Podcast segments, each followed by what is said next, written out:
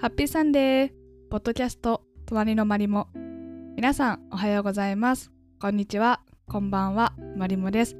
このポッドキャストではマリモの日常であったことや皆様からの相談質問に答えていきます。毎週日曜日配信予定です。マリモの日常にふらっと立ち寄って見てみてください。現在の時刻は4時ちょうどになります。今日のオーストラリアの気温は最高気温36度最低気温20度になっています。もう今日はめちゃめちゃ暑いですね。36度だともう日差しがね痛い。本当に痛いです。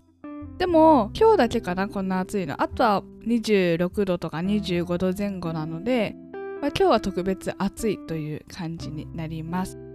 今日はあの朝家族と電話したんですけどもうすごくね気持ちいいって言ってました。秋晴れで暑すぎず寒すぎずすごくちょうどいいよって言ってましたね。この時期一番いいですよね。私11月が誕生日なのでもう11月一番好きです。でも私本当はもっとあのー、冷蔵庫みたいに寒い時が好きなんですけどでもこの11月から2月とかのこの寒くなる感じは一番好きですね。母が井の頭公園の写真を送ってくれて、もう秋でしたね。公園がね、すごく秋の雰囲気になってて、あ、いいなと思って紅葉とかすごい見たいと思いました。それでは、ポッドキャストを始めていきます。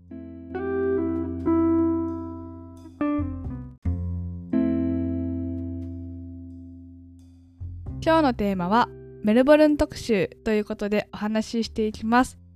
今回ですね、3日間ですがメルボルンに行ってきました。イエーイ私、シドニーよりも多分メルボルンの方が好きだなと思って自分が。それでメルボルン選んだんですけど、行ってすごく良かったですね。そのメルボルンのお話をね、していこうと思います。まず、メルボルンの説明をしたいと思います。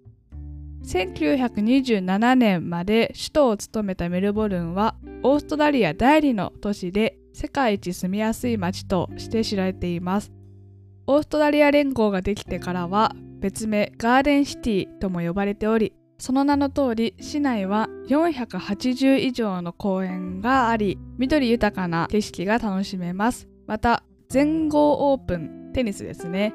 や F1 グランプリ競馬のメルボルンカップ等のスポーツの開催地としても世界にその名を馳せています。メルボルンの人口は408万人。オーストラリア都市別人口数1位のシドニーについて2位になっています。このね、メルボルンは私がいるパースとはね、3時間時差があります。日本との時差は1時間なので、日本よりもオーストラリア国内の方が時差があるっていうことがねすごい面白いです。でこれねスポーツの開催地としてもうすごい有名だっていう話だったんですけど祖母と電話しててメルボルンは昔オリンピックやったとこだわねって言ってました。全豪オープンとかもねメルボルンでやってるの知りませんでした。で私がメルボルンに行って感じたことがね3つあって1つずつ紹介していこうと思います。で1つ目はですねもうメルボルンは都会だった。本当に都会でしたね。私がいる西オーストラリアのパースは、まあ、日本で言うと福岡みたいな感じなんです。なので、まあ、都市としては都市なんですけど、地方都市という感じです。なので、メルボルン、シドニーに行った人が、まあ、次はね、オーストラリアどこ行こうかなという時によくパースに来る方が多いです。なんか福岡もそうですよね。海外の人で一発目からあんま福岡行く人はいないと思います。東京、大阪行って、まあ、次に福岡、長崎とかそういう感じが多いと思うんですけど、まあ、パースもね、福岡と同じで、まあ、大体回ったから次どっか違うとこ行きたいねみたいな感じの時にパースに来る人が多いですね。で、私はオーストラリアはこの留学まで来たことがなくてですね、パースが初めてでした。なので、日本で言うと福岡に一発目に行った感じです。なので、オーストラリアはこういうところかと思っていたらメルボルンが全然違くて都会でしたねなんかまず海とか自然が全然なくて驚きましたこのね480以上の公園があるって言ってたんですけどパースで生活しちゃうともう自然はね多分勝てないと思いますね。シドニーもメルボルンも。パース本当に自然多いのでちょっとこの480の公園があるって言われてもちょっと弱いかな。パースの方がすごいぞって感じです。でパースはもう本当に大きな川があって海とかとも本当に共に生活している感じなのでメルボルンとかもこんなに違うのかって驚きました。あとね人が多い。さすがメルボルンですね。人が多くてもうね人の流れがめちゃめちゃ早かったです。メルボルンには電車とバストラムっていう路面電車が走っていてトラムもねメルボルンの名物の一つなんですがもうね難しい。何が難しいかというともう、ね、どれがどの線かっていうのが全く分かんなかったんですよ。で初めに IC カードちゃんと買いました。で電車とか乗りたいなと思ってて買ったんですけど全然ダメでしたね。行く前はねトラムとか乗ったるでと思ってたんですけどもう人も多くて人に来てる雰囲気じゃ全然なかったですね。もうダーってね人が行っちゃう感じ。で難しくても諦めました。もう乗るの無理だと思って。でも結構あの市内は観光名所がね中心に集まっているのでもう歩けちゃいましたね。なので最後は結構歩いてて。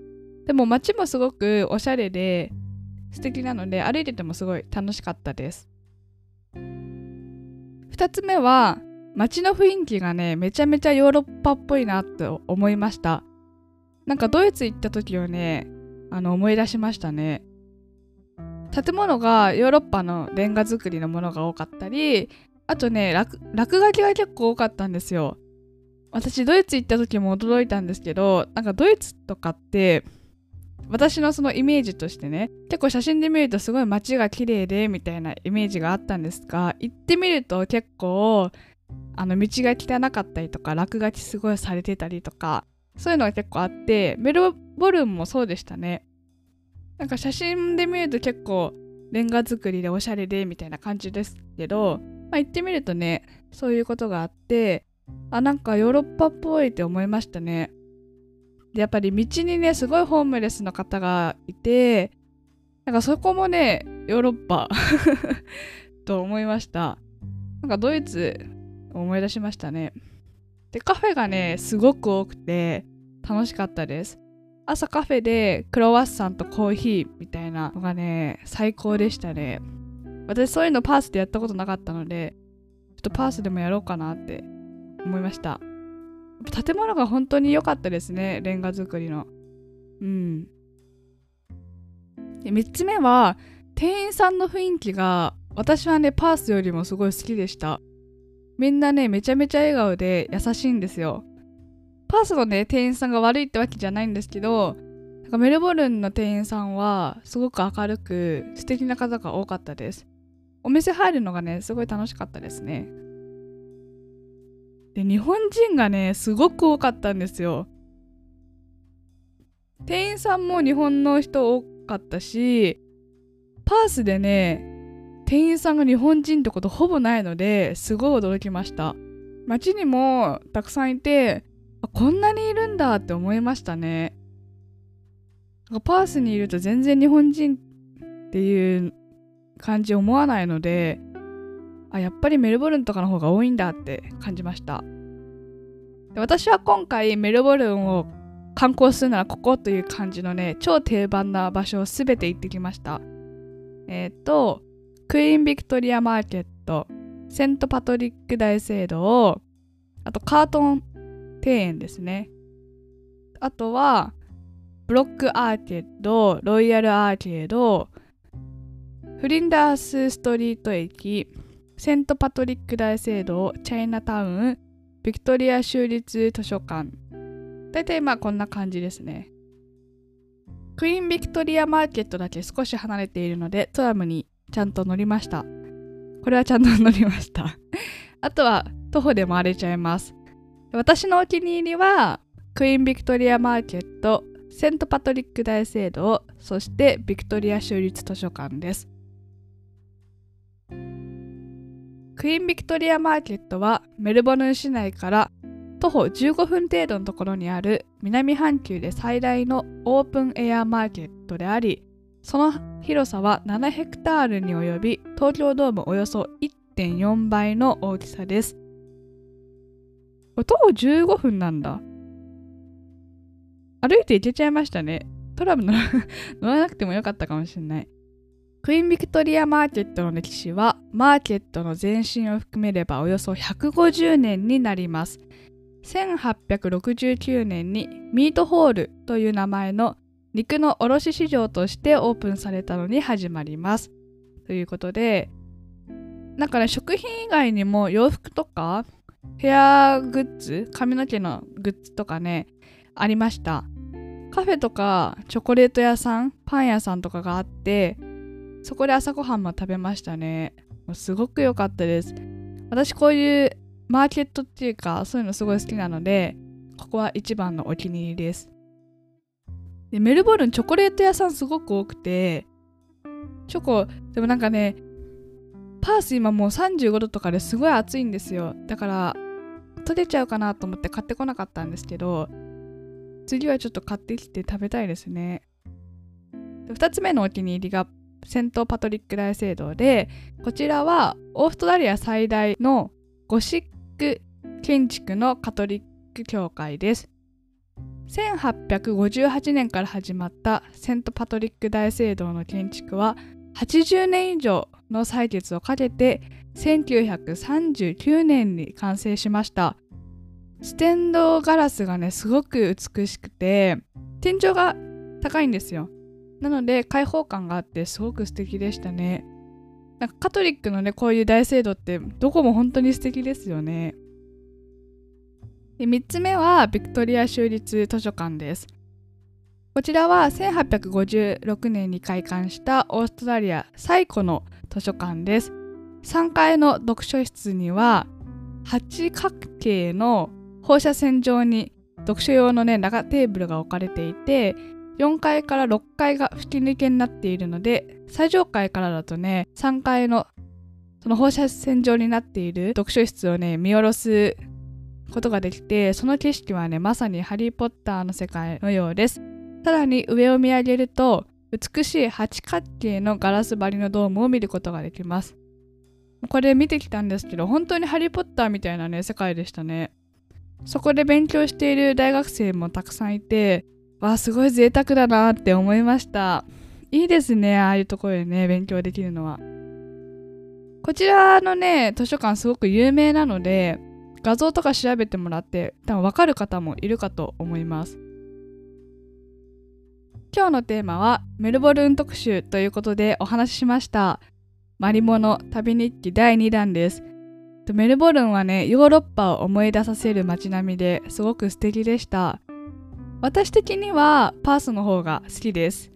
でもメルボルンはメルボルンで全然違う良さがあるので、ぜひ行ってみてください。そしてシドニー、メルボルンにね、もう行ったよという方は、ぜひパースへ遊びに来てください。今、あの、アナの直行便が再開しましたので、1本で来ることができます。パースもねすごい小さい町なんですが自然が多くて人もすごいゆっくりしてます。そういう方がね好きだよっていう方はねパースの方が好きかもしれません。この番組では皆様からのお便りを引き続きお待ちしております。番組の概要欄にリンクが貼ってありますのでそちらからお送りください。新しい1週間も良い時となりますように。それでは皆様また次週お会いしましょう。バイバーイ